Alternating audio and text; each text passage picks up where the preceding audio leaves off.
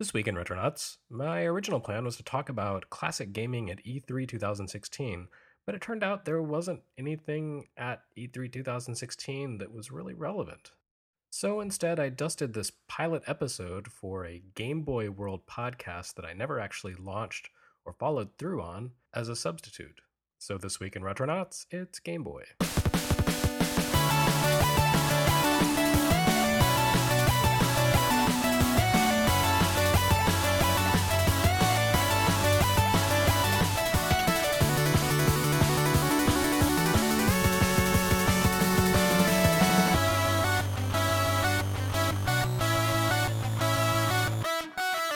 It's the inaugural episode, and we'll be talking about Game Boy. Yes, it's the first Game Boy World podcast. And with me here on the line, we have Bryan Ochalla, also known as the Gay Gamer.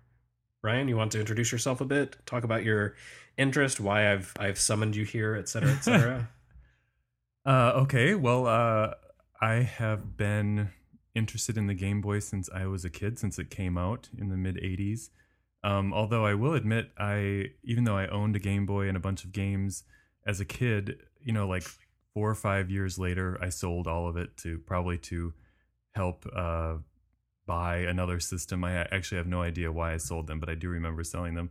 Um, and then a couple of years ago, I uh, was reintroduced to it through a post on the Scroll Magazine blog. Um, about Noobow, uh, an IREM made game for the Game Boy, and it kind of prompted me to start looking into other Japanese Game Boy games that I might have missed in all of the years that I hadn't owned a Game Boy. Um, and ever since then, things have gotten a little crazy. yeah, your blog is a really um, a really great resource for people who are interested in reading about obscure Game Boy games, especially import games. You seem to bring in a lot of games from Japan um, and even go for Japanese versions of games that have been released in the U.S., which I assume is because of the packaging. Yeah, and uh, there are other reasons too. Especially some of them are only uh, Japan releases, so mm. that um, has a lot to do with it. But yeah, the packaging. I'm a big uh, box art fan for all systems, and a lot of times, especially retro games, the packaging is better in Japan in my mind. So that's where I go. Well, and it's also hard to come by packaging for Game Boy games. As I've discovered as I've been doing Game Boy World, it was a system that was really targeted toward kids, and kids tend not to be very responsible when it comes to how they treat their games. I mean, it's these little cartridges that you take on the go with you, so why would you keep the boxes? They're big and cumbersome and, and, flimsy. So most people threw out their boxes, and getting a hold of boxes for some of these games is just like I want to tear out my hair sometimes. I've been I've been looking for Boxxle two for months, and it's just not popped up. I know eventually, you know, eventually I'll find these games, and hopefully whoever offers them won't be trying to sell them for ridiculous amounts. But it took me months to find Soccer Mania because who's ever heard heard of Soccer Mania? Like, yeah, it's it's an obscure game and uh, so, you know, when a copy did finally pop up, I was just like, this is more than I want to pay for it, but I need to photograph it. So, whatever. yeah. And, and, you know, it's funny. It's when I remember as a kid owning all sorts of systems, and I kind of want to kill myself for doing this now, but I remember just, I kind of got rid of the boxes after we bought the game. I kept the manual, I kept the box, like, especially with Game Boy games, they had the little plastic carrying case. But I just got rid of all the boxes, which I can't believe now. I would never do that now, but that's probably what's happened to a lot of people. So you're right. There are not that many boxes in existence, which is sad. I, w- I was actually really good about keeping boxes because the uh, NES and Super NES boxes fit perfectly into shoe boxes. Oh. So I could ah. just have this, you know, this collection. I didn't own a Game Boy at the time, um, but you know, then I was still stupid because I just sold off those games. I probably traded them to Funco for like 10% of what they were actually worth. So, yeah. oh well, regrets of childhood, what can you do? But that's what makes that's what makes curating the past so interesting because everyone did that. And so there's a lot of information out there, just a lot of resources and materials that are really obscure. Like a lot of the stuff that I'm scanning and photographing, it's not online anywhere. Yeah. Um, and same with you. Like I've seen you post scans and photos of game packaging and you know, if you do a search for those things, you'll find like a 100 by 100 pixel thumbnail from Rakuten or something, like uh, you know, some some Japanese shop somewhere. But it's just like a thing in their database in their inventory. So, so uh, I don't know. Like I, I realize Game Boy is not a high priority for most people, but that's kind of why I'm doing Game Boy World because precisely because it is such a sort of marginalized system that no one's really taken the time to properly curate and chronicle. Uh, whereas pretty much every other platform on the face of the planet, you can find information out there. But despite the the fact that it was the best selling console of the 20th century and it's got Nintendo's fanaticism surrounding it, it's just not that. I don't know. People just don't really care about Game Boy that much, so I, I want to Yeah. give it some love. And uh, the fact that you're you're also kind of in the same, you have that same sort of affection for the system, uh, I think makes you a perfect choice to to you know come in and chat about uh, Game Boy and its history and what made it so great. yeah. Well, thank you. Yeah, so thanks for for coming aboard. Um, I guess first of all, just for the sake of completeness, since this is a first episode, I should explain briefly what Game Boy is. It's a chronogaming project that I'm I'm handling um, kind of in my spare time because that's how everyone does chronogaming projects. Man, if I can make a living off of this, let me know. But um, uh, I'm pretty sure it's it's doomed to be a, uh side project for the rest of my life. But yeah, basically going through the Game Boy library in the order in which games were released in any region. So if it was released first in America, then I'll look at the game at the time of its US release, but if it was released first in Japan, then we'll look at when it came out in Japanese or in, you know, in Japan, um, just to kind of get a sense of how the platform evolved because you know there are a lot of games that were localized years after the fact. Um, in fact, I just recorded an episode on NFL, uh, no, Soccer Mania that I just mentioned, um, and that was released in the U.S. like two years after the Japanese release. So just to kind of make things consistent and easy, that's how I'm doing it. Um, so primarily, it's a video project, but uh, I'm also writing sort of revamped scripts into articles that I collect into books, and the books contain whenever possible full photography of packaging and manuals and stuff just to sort of um, you know have a single resource like a definitive resource for game boy. And i say definitive but it's not because even though i'm you know trying to fact find i can only get so much information on these obscure games without credits from japanese developers that have been gone for the past 20 years. Like it's hard to find information on a lot of these things. I don't know the directors on most game boy games. It just wasn't that information wasn't available.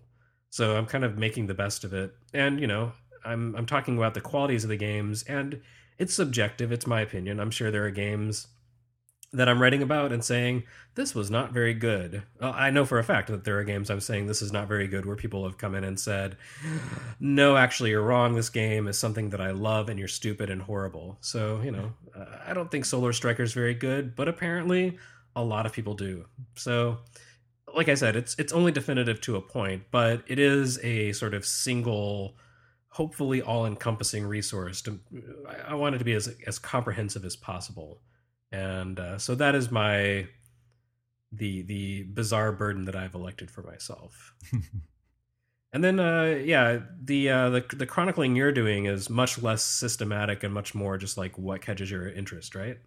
Yeah, I mean, to be honest, my blog, probably like a lot of blogs, is all over the place. I pretty much started it to simply write about games and systems that interest me and not, you know, uh, syst- games and systems that everybody else likes. So, uh, with all of my Game Boy posts, it's pretty much just games that have caught my attention that I'm as obsessed with, that I like the packaging.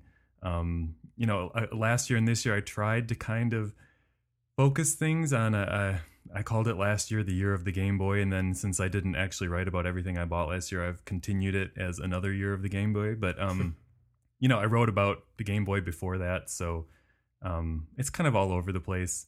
Um, and you know, kind of like you, as I acquire things, I write about them, um, but definitely not in any kind of order. Or uh, I'm definitely not trying to acquire all of the Game Boy games that have been published. Uh, you know, I can only imagine how interesting that has been for you so far.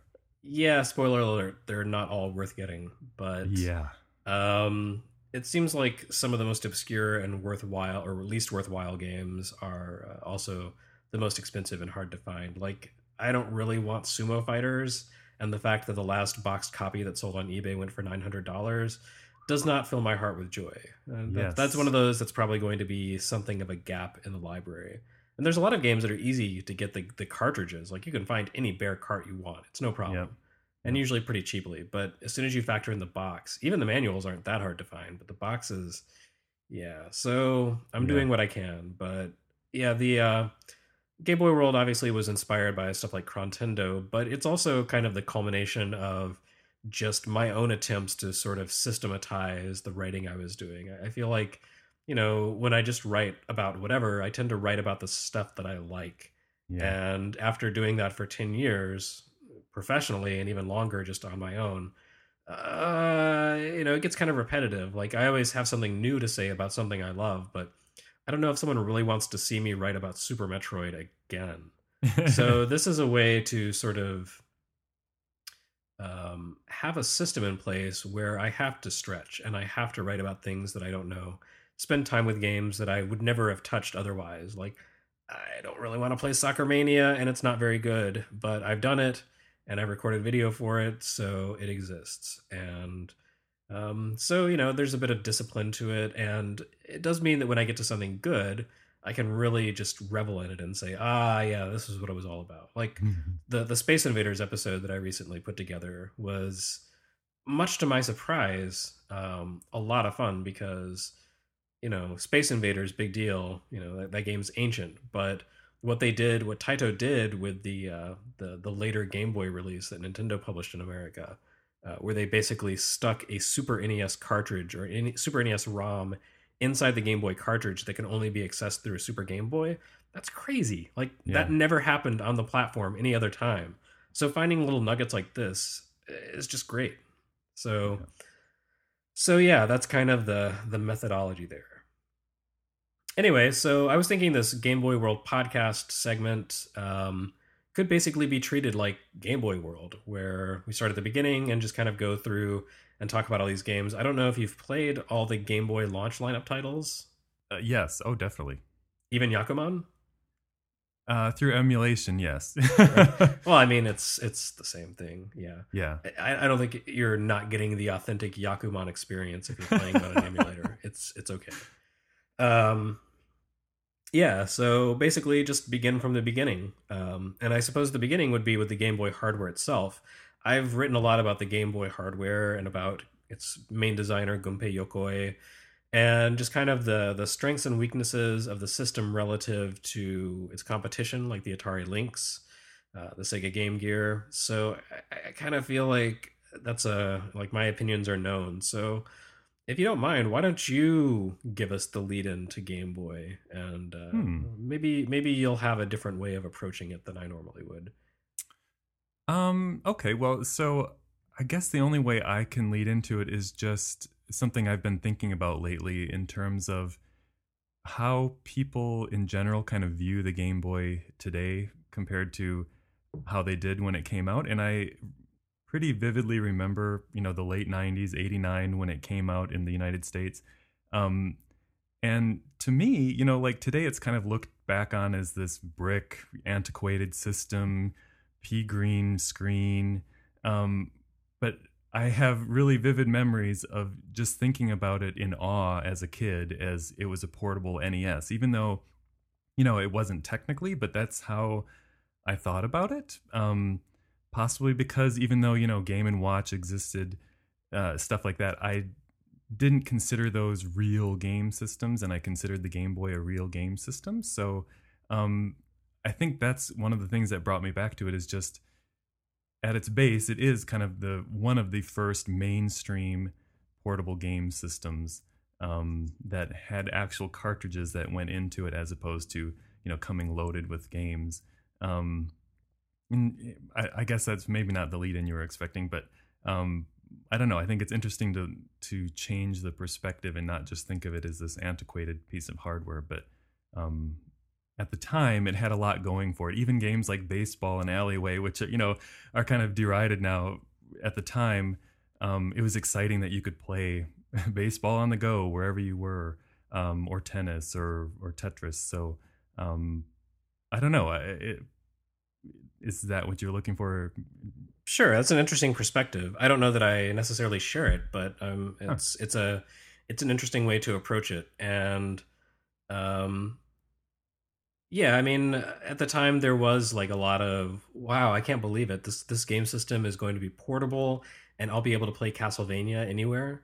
And uh, of yeah. course, you know there were the Tiger handheld games at the time, and and Game Boy's own predecessor, the Game and Watch system or the series. Yeah um, but this was something different. This was more like this was more like real video games as opposed to the sort of simplistic uh, creations with the pre-printed LCD screens. Uh, you know, Game and Watch and the Tiger handhelds almost felt like they they felt more in in line in spirit with old electromechanical games that you'd seen in arcade than necessarily a video game as you think of a video game and you know i had i had little handheld led electronics back in the early 80s um, so you know the, the idea of playing a portable game on the go wasn't that new but with this kind of quality it was. Yeah.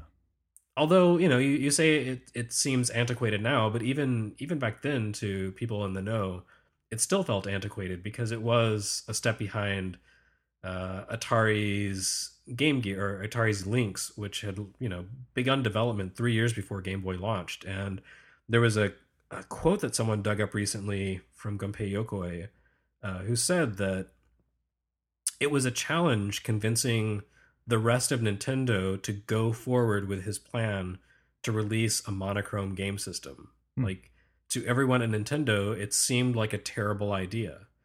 Uh, and he had to really work hard to convince people like no this is this is what it should be. This is what we should be doing. I, I realize it seems counterintuitive to kind of take this backward step and not produce something that's on the level of of uh of Lynx but this is the right choice. And definitely history bore that out. I mean the the game boy just completely stomped Lynx and it wasn't just due to marketing yeah uh, it was due to the you know the, the realities of portable gaming like you want something that's going to have good battery life and the Lynx did not so it was worth the compromise of color to come up with something that was, you know, was was going to be more portable and more more practical and cheaper on on battery expenses too.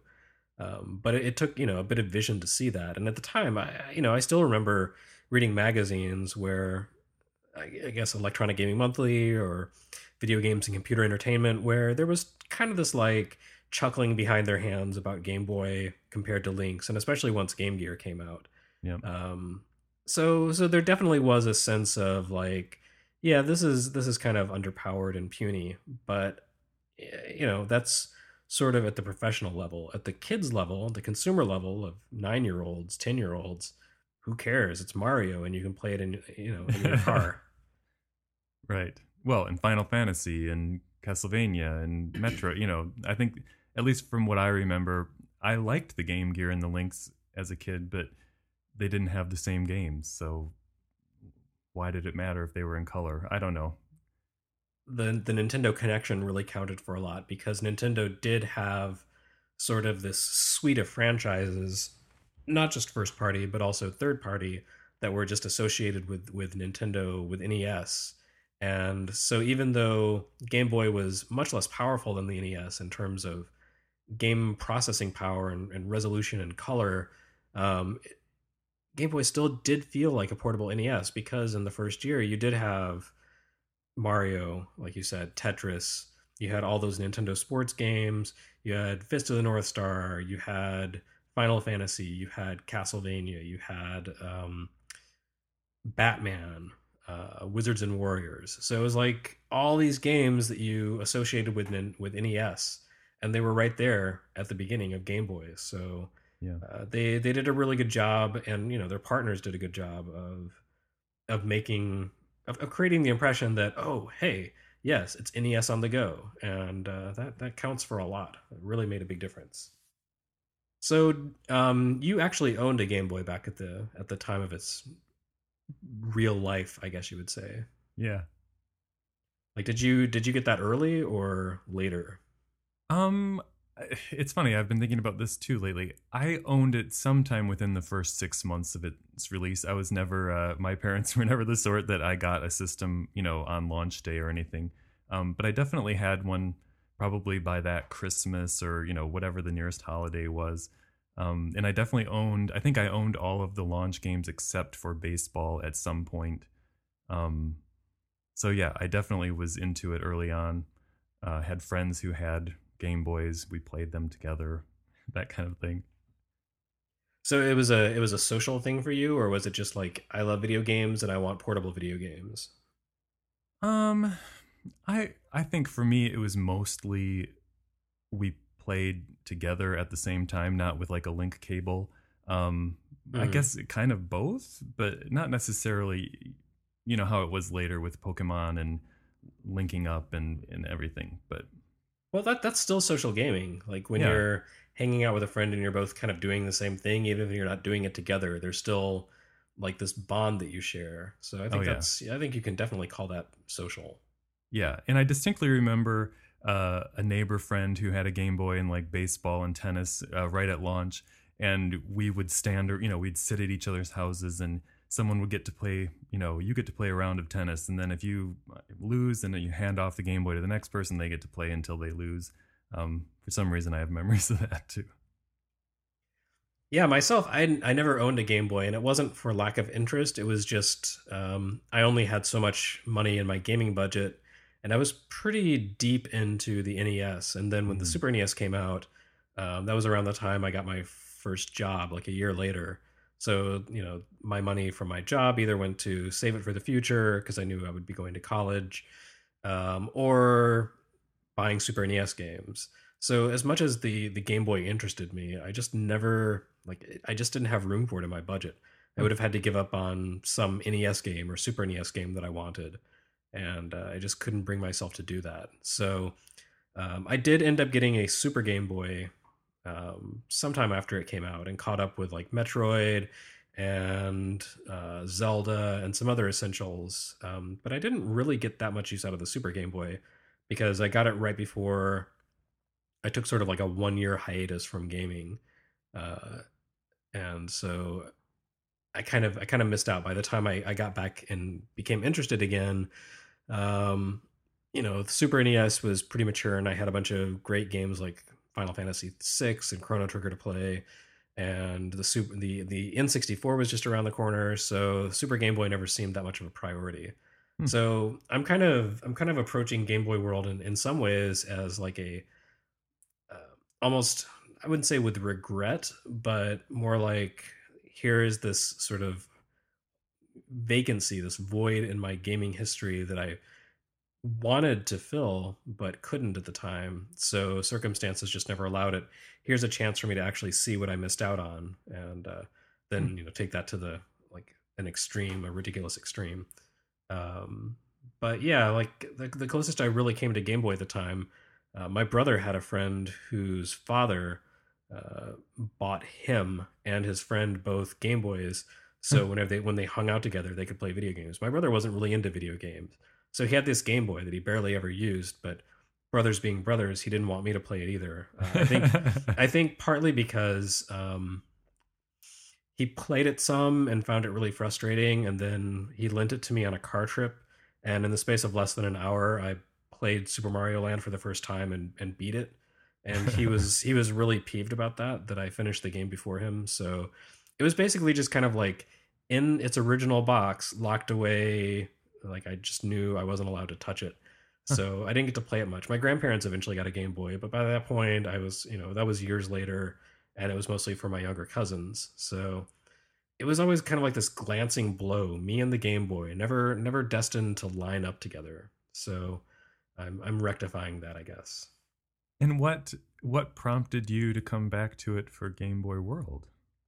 Portable gaming really is something that I fell in love with at the very end of the 90s. You know, the the PlayStation era really put the kibosh on 2D classic gaming. Uh, everything became 3D. I think N64 had like three games that would be count, counted as 2D games. Yeah. Um, and PlayStation had more.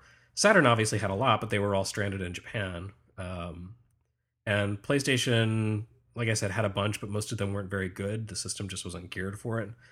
So, so portable gaming became sort of this refuge where the games that I'd grown up playing and still loved could find a place of expression. Of course, most Game Boy, Game Boy Color games were really terrible. Um, you know, you had a lot of 2D platformers, but they were mostly crap. They were like, you know, the 2D platformer version of Turok or Perfect Dark. No one, no one wants to play that. That's awful. Um, but you know, it, it, kind of kept me going. And then the Neo Geo Pocket came out, mm. and that was revelatory. I was like, wow, this is pretty much you know Sega Genesis quality visuals, um, really great, thoughtful gameplay. Uh, it, it lived a very short life, but that was the point at which I was like, you know, I really like I really see value in portable gaming. I started traveling a lot and didn't always want to be, you know, sitting in front of a television because I sit in front of a computer screen all the time for work. So so yeah, portable gaming kind of became a big thing for me when it became sort of an alternative way to play as opposed to um, you know, bef- before Neo Geo Pocket, it was really just sort of like um, the sort of second best approach to gaming. Whereas once it hit that point where it was, you know, like console, classic console quality, it stopped feeling like a compromise and more like just this is a different method of playing games. So from the game, you know, Neo Geo Pocket, Game Boy Advance, um, I was pretty much fully invested. So, you know, I kind of gradually shed my my sort of dismissal of the Game Boy. Um, I mean, you could go back and read articles I wrote when I first started working at 1UP.com 10, 12 years ago, where I'm like, yeah, most Game Boy games haven't held up. It's stupid.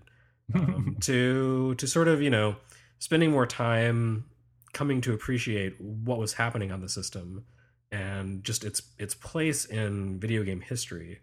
Uh, so, you know, as, as I became kind of like the guy in the mainstream press who wrote about DS games all the time, um, the Game Boy just started to seem more more important to me. So I put together with some friends a book, kind of just like a loose chronicle of the Game Boy's history for its 20th anniversary um, in 2009, and then just never really felt like that did the system justice. So it was hmm. always sort of on my mind to tackle the Game Boy. And once I found Chrontendo, like the idea of oh doing that for Game Boy seemed pretty intuitive for me, but it took me three or four years to finally get around to actually committing to it because I hmm. wanted to make sure that I had the means to do it and the time. I don't really have the time, but I'm at least willing to try to make the commitment and the methodology. I just wanted to make sure that it was I was doing it right. And I feel like everything kind of lined up for me a year ago, last year, uh, for the 25th anniversary, and I finally just pulled the trigger and said, "Yeah, it's time to do this." So, hmm. anyway, that's my long, boring story about Game Boy. so I wasn't there at, at the time. I was kind of an outside observer, but this is my chance to stop being the the lonely face outside looking in the window and actually just take part in it. So you know, a lot of a lot of what I read about Game Boy is not coming from a place of, of nostalgia. Yeah. It's coming more from a place of like, you know, I'm approaching this in 2015 and it's not necessarily great, but I also understand the context of the time. I remember what gaming was like in 1989, 1990, and I've read a lot of history and know what was happening on platforms that I wasn't even aware of. So I feel like I have the necessary context to, if not necessarily appreciate the games, because some of them are hard to appreciate, then at least respect where they came in. And then, you know, when something really genuinely terrible comes along, um, I feel like I, I have enough um, enough awareness of history and and everything to be able to say, yeah, this game actually is garbage. Yeah. Although then there's the flip side too. I mean, I think one thing I've found uh, in just collecting the games that are good or that I like is that despite the fact that maybe the crap you know hugely outweighs the great games there are a few you know uh inarguably great games for the system that hold up despite the fact that they were made for it and i think those are the ones that are the most interesting to me just how someone was able to produce such greatness on you know such limited technology mm-hmm. there's that and there's also just the little surprises the games that aren't necessarily yeah like, oh, this is the greatest thing ever, but oh, hey, this is good. This is fun. This is interesting. Uh, you know, Atlus's Quirk is one of those games. Like, I had no idea what it was. It was this tomato on the cover with sunglasses and a mohawk. So not really promising, but then it turns out that it's actually a really good sort of um, puzzly Sokoban kind of game. Uh, much better than Boxxle, the actual conversion of Sokoban to Nintendo. Yeah. Um, so yeah, it's been things like that. Uh, the Sword of Hope was really interesting. It was like this weird midpoint between uh, ICOM simulations and, or you know graphical adventures and RPGs. Um, kind of reminds me of Riviera: The Promised Land, which Sting developed. You know, twenty years later. Um, so just just finding things like that uh, has been really enjoyable. the The downside has been that I've come across a lot of puzzle action games that would be really notable on any other system, but on Game Boy, where that's like 50% of the content, I'm just like, okay, yeah, here's another puzzle action game, and uh, it sure is puzzly and actiony. Gosh. Uh, so so there is a tendency for the, the sort of repetition to cause you know worthwhile and entertaining well made games to become sort of lost, which is unfortunate. Yeah,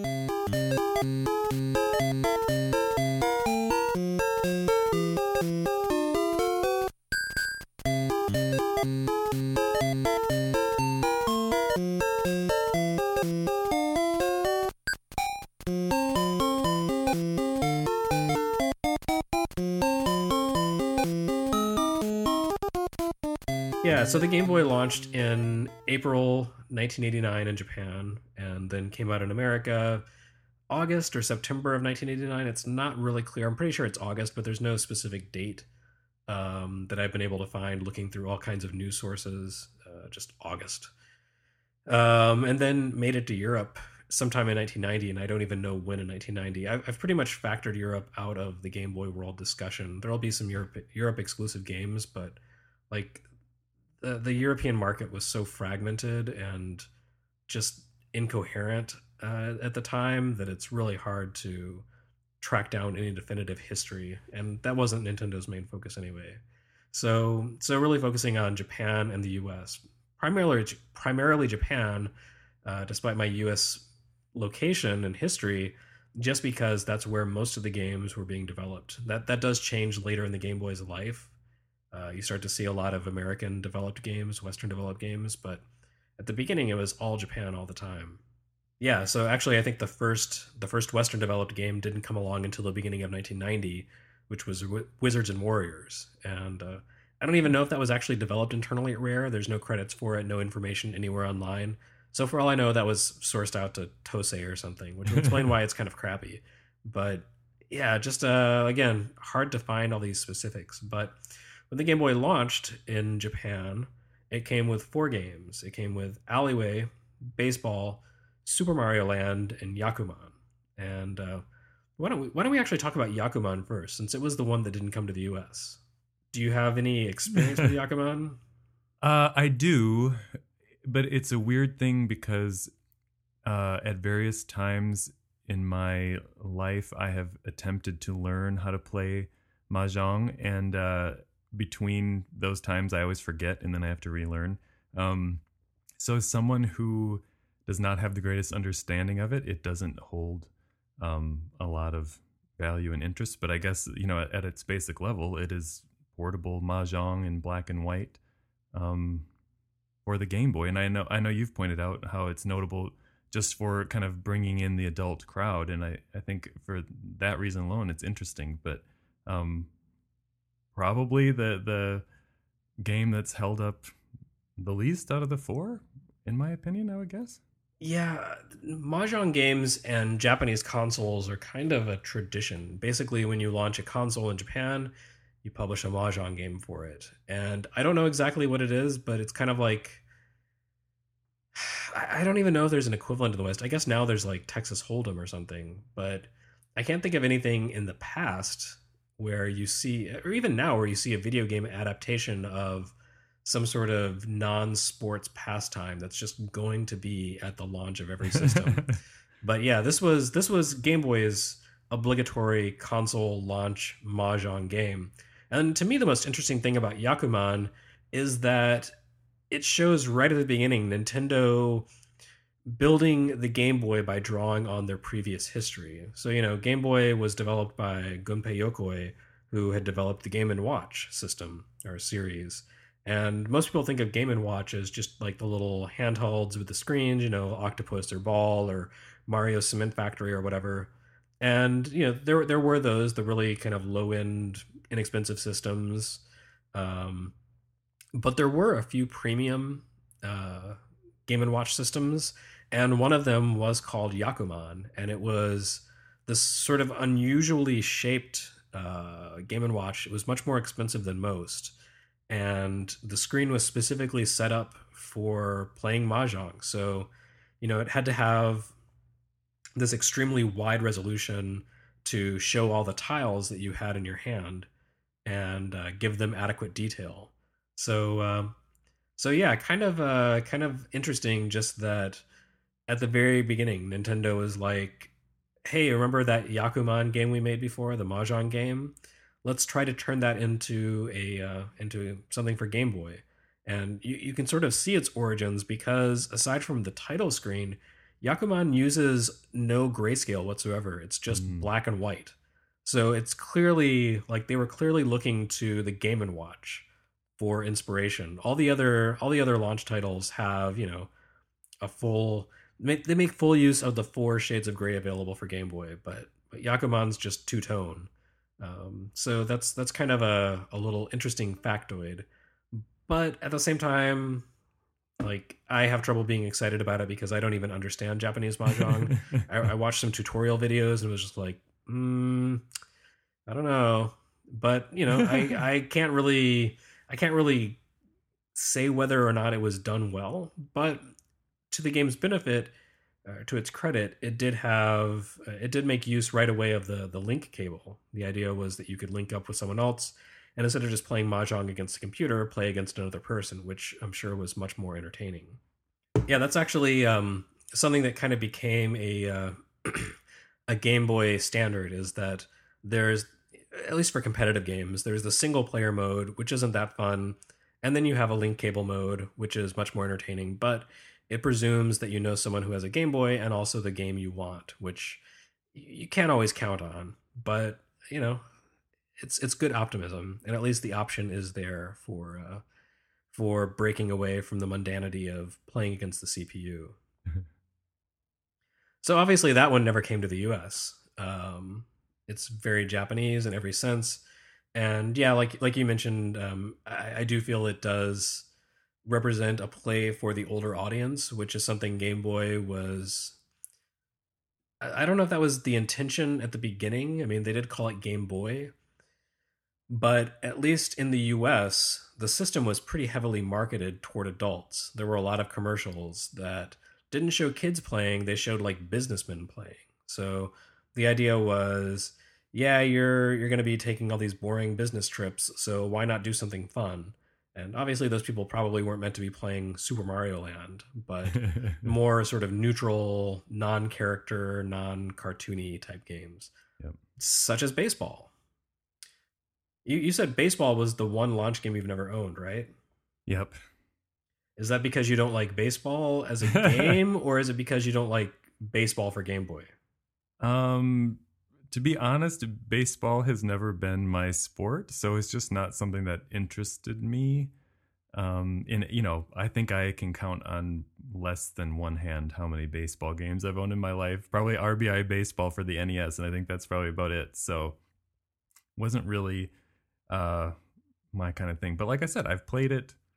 Uh, in fact, I played it this weekend just to to follow up with it. It's you know kind of like Yakuman. It's very uh, bare bones presentation of baseball. Uh, I think you've written about that too. Just um, not a whole lot of power. You know, you don't have a whole lot of control over what's going on, and it's very uh, straightforward in how it's showcased. Um, I don't know. How about you? What are What yeah, are your thoughts it, on it? it is very similar. You mentioned RBI baseball, and it's very similar to that in that it is a sort of rudimentary take on baseball. I mean, it's pretty clearly patterned after Nintendo's NES baseball, Yeah. but it's a step down from that, which is a shame because NES baseball, I think, I'm pretty sure that came out in Japan in 1983. Um, so you're you're looking at a baseball game that is not as good as a six year old console game.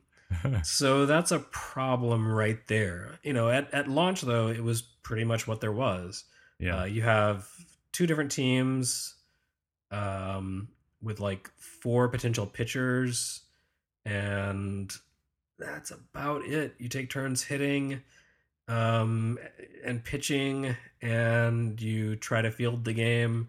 The CPU is much better at all of this than you are and you know it's one it's one of those games where the CPU gets to be better than you naturally because the game doesn't do a good job of giving you the information you need. Mhm. Um, like when someone hits the ball into the outfield, the camera is very slow to follow and track the ball.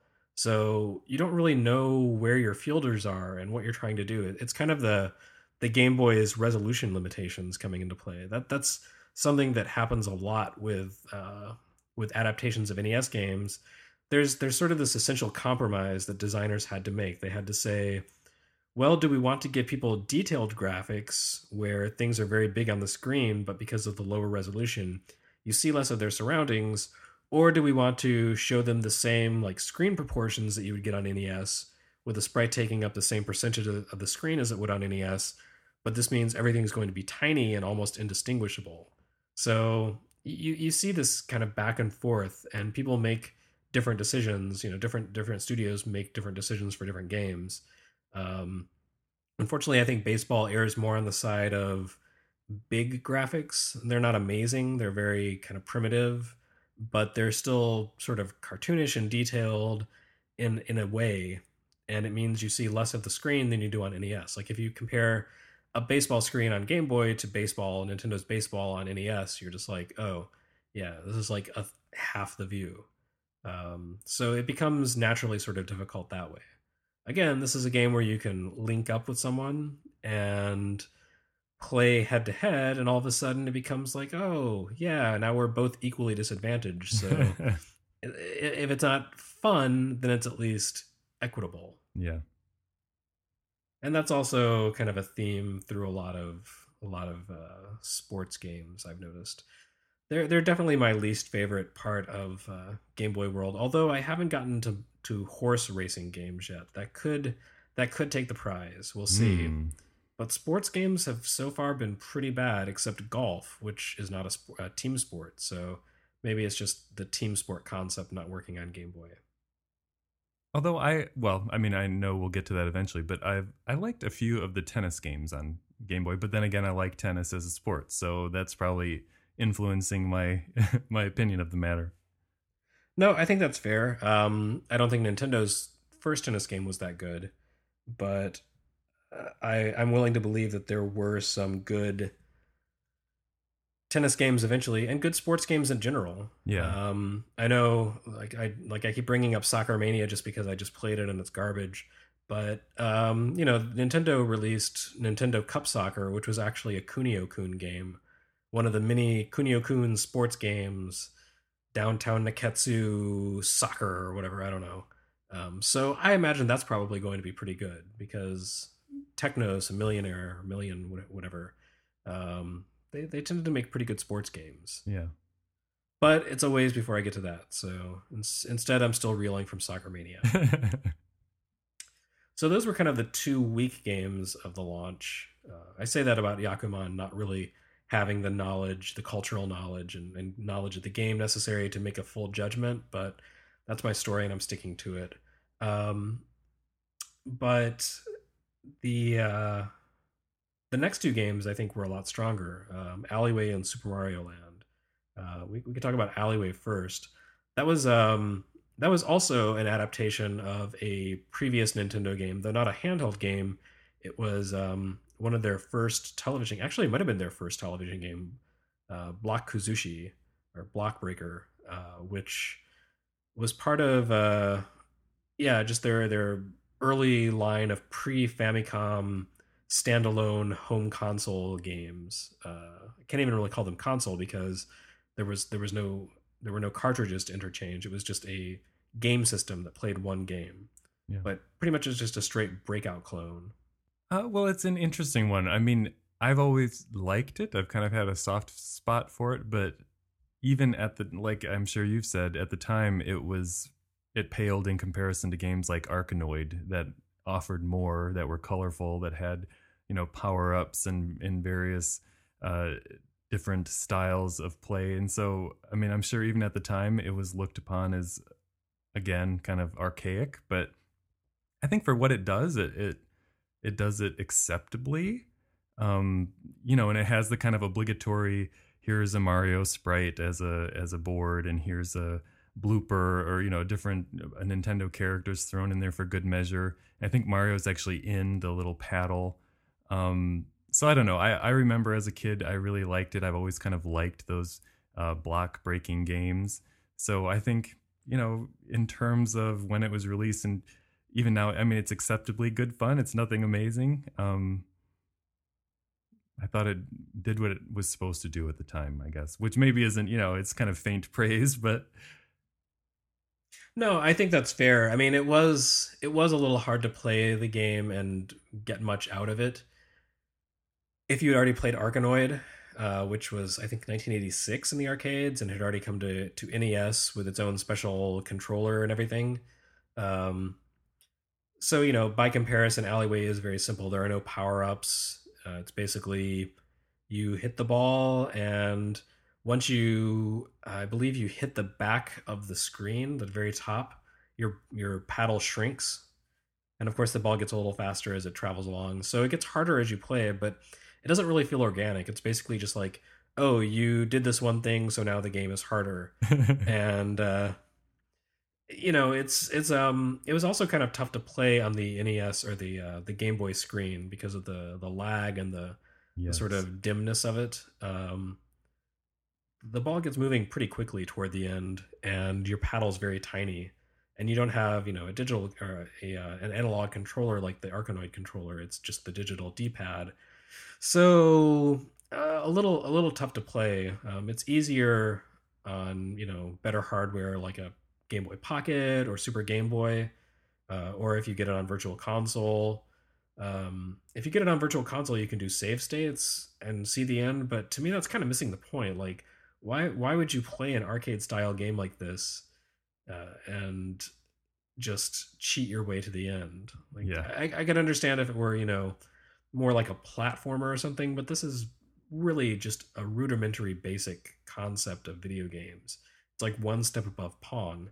So I don't know that you really need to cheat necessarily. And you know, if you if you practice, you can make it to the end. I think there's like 20 levels, so it's not like um, you know some daunting hardcore challenge it's a pretty short game yeah but the um, the the the custom boards where you know um, you have the bonuses with the Nintendo sprites like you mentioned and then some of the the tricks they start to play later where different layers of this the blocks rotate at different directions at different speeds um, that can add a little challenge it keeps it from being just Atari's Breakout, which is good because Breakout was like 15 years old at this point.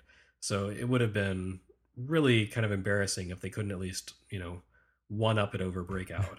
um, but you know, it's not it's not an amazing game, uh, but it's still it's still a fun few minutes of diversion. Um, it was it was pretty much you know a perfect game if you were sitting in a car or something and needed to kill 15 minutes of time. Just plug that in and play and then you're like okay that, that's good. I'm not bored of, of other things as much as i am this now. Yeah. So good diversion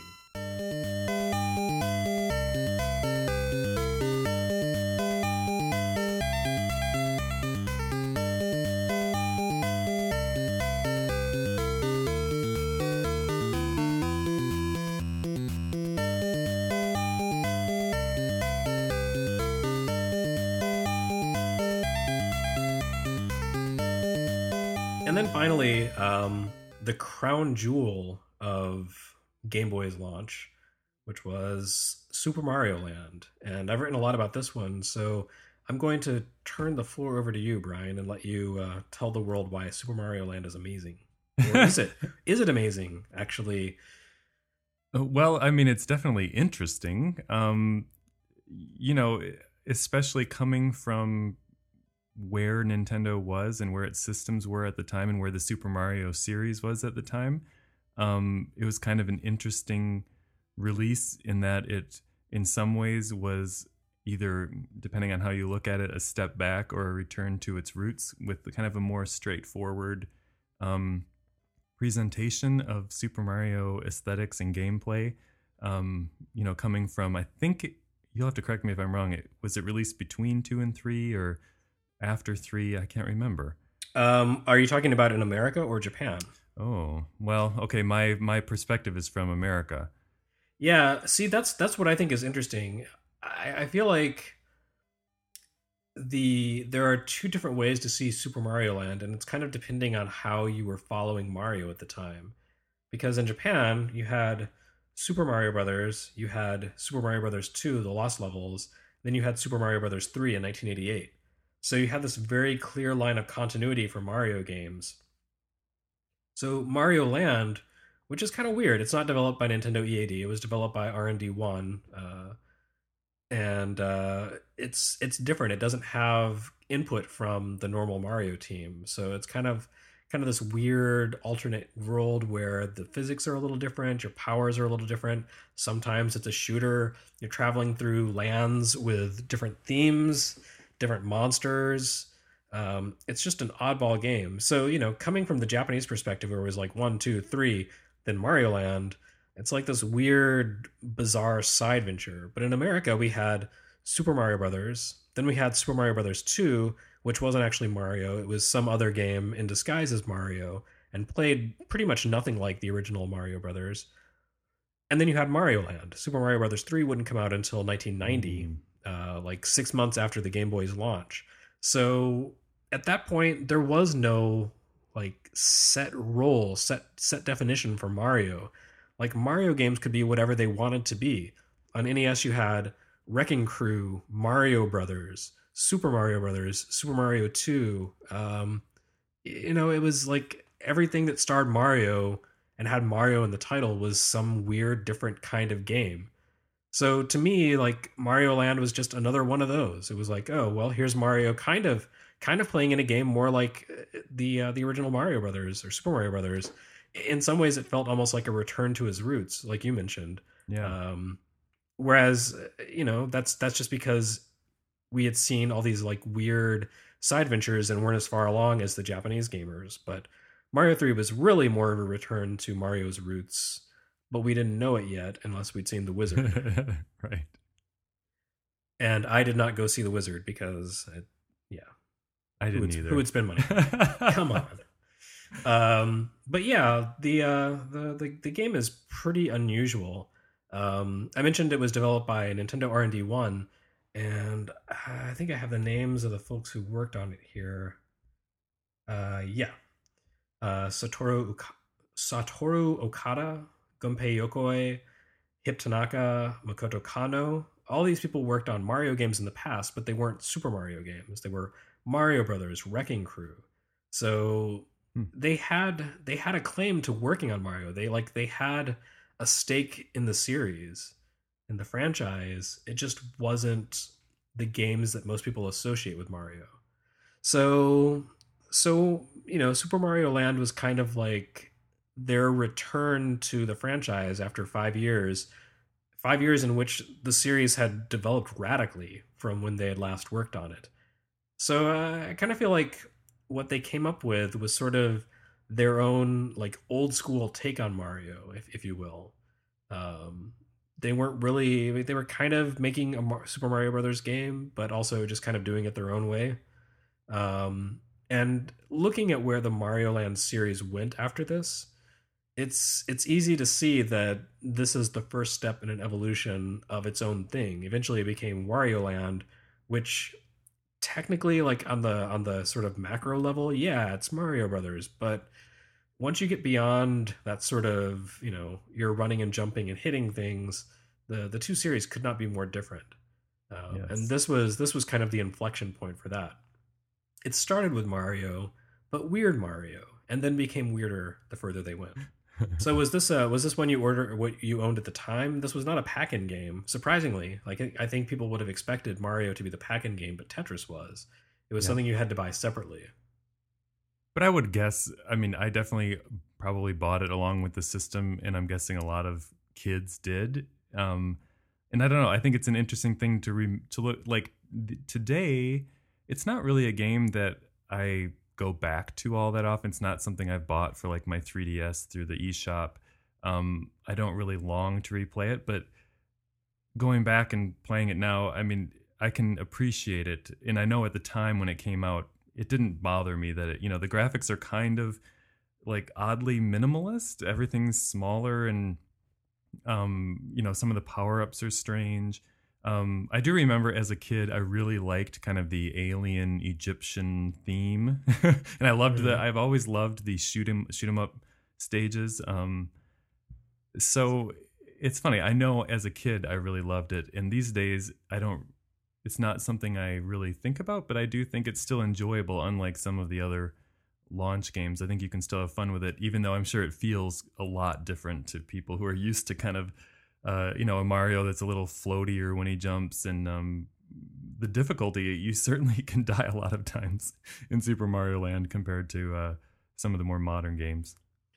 Yeah, it's difficult, but at the same time, it's not hard because yeah. the game's very generous with one ups, yeah. and uh, I, you know, you can you can get pretty far into the game on, on your first try. Like I said, the first time I ever played it, I finished it.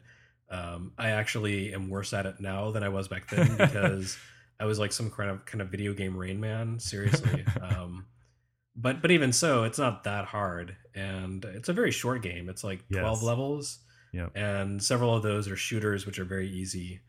Um, and every bo- every every level has its own boss. It's not just Bowser at the end of every level, which is kind of novel. Like the Mario games don't tend to be very diverse with bosses. Even Mario Three, it was always you know one of the Koopa kids or that dude in the uh, in the the airship. What was his name?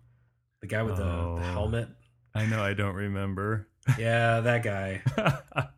so um, so you know, there's already more diversity in this game than in a in a typical Mario game. In some senses, I mean, I'm not going to say that this game is more diverse than Mario Three because that would be ridiculous. Yeah. Um, that game is like just a grab bag of crazy ideas. Uh, but you know there there are a lot of fun ideas going on here. I do like like you said the themes, not just the uh, the Egyptian theme, but I also like the Chinese theme where yeah. you have the Kyonshi jumping at you and there's like spiders in the the trees and everything. It's just got you know like a very sort of uh, Chinese watercolor background with bamboo and everything. Uh, it's just it's all very different for Mario and it's a good look on him. Like just, you know, breaking out of the usual. Mario games have become so systematic now, which isn't to say they're not well made. It's just like you're not going to be surprised by any world you encounter in Mario games at this point. Yeah. It's always like there's a desert level and there's a fire level and there's an ice level and there's a forest level and there's a water level. Yeah, okay, great. So Mario Land has, you know, a more adventurous outlook um, than than contemporary Mario games do. So that's also something kind of nice. Yep. And and two, it's clearly out of the the four launch games. I mean, it's one of the only ones that actually features more than a single screen. You know, I mean, your it's kind of like right. uh, what Super Mario Brothers did to the Famicom and the NES, in that um, it showed that you can go beyond a single screen and kind of legitimized it to me as a game system because hey, it's a Mario game. You can run from left to right and they're different worlds. I don't know. That's how I always looked at it. No, I think that's a worthwhile point to make. Um, you know, at the very beginning, you have to keep in mind that there was no such thing as a handheld game market at this point. There were Game and Watches, and the the Atari Lynx was in development, but didn't actually launch until after Game Boy. So there was no indication that you could have real console game, video game experiences on a handheld. And I think you know the low power and just the the unproven nature of the system at, at the beginning caused Nintendo to take a very conservative approach, and not just Nintendo, but like all the all the early games. You know, the first six months of the Game Boy's life, really until you get to Castlevania and Final Fantasy Legend, um, they're all pretty simplistic and not really taking a lot of risks. They're all very sort of like it is kind of like going back to those first few years of the Famicom's life, where you know everything was on an NROM cartridge and barely had any memory and couldn't do scrolling and so forth. So Mario Land, despite its kind of primitive graphics, uh, was an attempt to sort of take the almost like the aesthetics of um, Game and Watch, like very simplistic, and translate those into something you know on the scale of what you'd expect from a Mario game on NES. And of course, the game ends up being like half as long as a real Mario game, if even that. But you know, given given the limitations of the format, I feel like it kind of, I feel feel like it lays its case out pretty effectively. Like, hey, yeah, you've got a real Mario experience here. It's smaller than you're used to, and a little weird, but it's still Mario, and there's more like this coming. And you know, there were a lot of good console caliber games that came out on Game Boy. So uh, so it's kind of a, you know a good like a statement of intent. Yeah, it's like you know Babe Ruth pointing to the stands before he hits his home run. Sort of so anyway, any uh, any final thoughts on Mario Land or on the rest of the Game Boy launch lineup? Hmm. Like, do you think it was a strong lineup? I mean, it's only four games, but was that enough? Um, it, it's to to say either you know from today's perspective or from the perspective when it came out. I, I honestly thought when it came out that um, you know, especially if we're going to imagine it was for kids um, who could buy five, four or five games at the same time. Um, I remember thinking it was plenty. Um, today, I don't know if I would feel the same way. It's not, you know, I wouldn't say it's the strongest lineup, but it's certainly diverse. Um, it kind of offered something, you know, if someone wanted a puzzler, if someone wanted a, uh, an action game, if someone wanted a sports game. Um, so it threw at least a broad array out there, even if they're not all top notch. Yeah, I think this is one case where the American market benefited from localization delays. Now everyone releases their systems pretty much simultaneously, so everyone gets pretty much the same thing all over the world. Um, but you know, in in 1989 it was actually unusual for a game system to come out so closely in America on the heels of its Japanese release. It was like yeah. three, four months, which is just pretty much unheard of. I mean, Famicom was two years, more than two years, um, before the NES came out. Master System was the same way. By by 1989, the uh, PC Engine, the Mega Drive were, were already out in Japan, but I don't think the TurboGrafx 16 and the Genesis, the the American counterparts of those systems, launched until after Game Boy. Yeah. So you know there were there was like a year between uh, localized releases, if not more. Um, so you know we we got the game system pretty quickly here, the Game Boy, uh, and and despite the local you know, the the sort of short delay, we still benefited from that because by the time the system came out in the U.S there were quite a few other games out in Japan that could make it here. Tennis and most importantly Tetris. Uh, that was a pretty big deal. So um, so I feel like the American launch lineup was a little bit stronger. I mean, it came with Tetris as a pack-in, so that's kind of a win right there. Yeah. But yeah, I would say for the time, this was pretty much what you'd expect from a Japanese launch. Uh, you know, the Famicom launched with three games. The Sega Mark III launched with just a few games. I think PC Engine launched with two games. I think Mega yeah. Drive launched with three. I mean, big launch lineups just weren't a thing back then. Like you, you didn't have Dreamcast level launch lineups. and hell, in in Japan, Dreamcast launched with three games. It had like two dozen here, but that's because of a localization delay. Yep. So yeah, it's just you know kind of a sign of the times, I think. And like you said, it was a good diverse lineup. It wasn't you know necessarily something for everyone, but it was pretty close. You had sports, you had arcade, you had action, and then you had like you know for your grandparents they could play Yakuman. Yeah. Um. So, a, you know, a pretty good first case. Um. If we want to look at it as in, in terms of a modern launch windows, yeah, it was great. there was a lot out by the end of 1989 for Game Boy, especially in Japan. It was 25 games. Here in America, I think we had six, but you know, we'll take what we can get. Yeah. Anyway, so yeah, that's that's kind of a look back at Game Boy's launch. Um, I guess that's enough for this episode. We we've talked about an hour, which is plenty to say about uh, four Game Boy games from 26 years ago. so I think we'll we'll call it quits here. And at some point in the future, who knows how long it'll take? We've been trying to record this for like a year now. Um, we'll get back and you know talk about some of the the early games that came out for Game Boy, uh, going beyond just the launch. Uh, but that does wrap it up for this episode. So thank you, Bryan, for joining me. Um, if you want to tell tell the world where they can find you online, that would be great. Oh yes, uh, my blog is the Gay Gamer, and pretty much the URL is thegaygamer.com. I'm on Twitter, Facebook, Tumblr, wherever you want to go for social media. So, and thank you for having me on. I appreciate it. Yeah, well, I appreciate you taking the time. Um, I do have to uh, ask though: Are you the gay gamer? Like, I feel like I know a lot of gamers who are gay. well, but you know, I I started blogging in 2007. Not that there weren't you know self-proclaimed gay gamers back then, and I you know I definitely do not consider myself the gay gamer, but at the time, so it's a it's a soft article Yes. there, like it's It a definitive article, but but a gentle one. it was it was more that at the time um I and I wish I knew um gaygamer.net I don't know if it existed at the time but at the time the whole reason I started blogging was that I did not know of any other people like myself out there so that's why I started my blog and named it that So okay, fair enough. um. Anyway, so yeah, thanks again, Bryan, and uh, thanks anyone who happened to download and listen to this.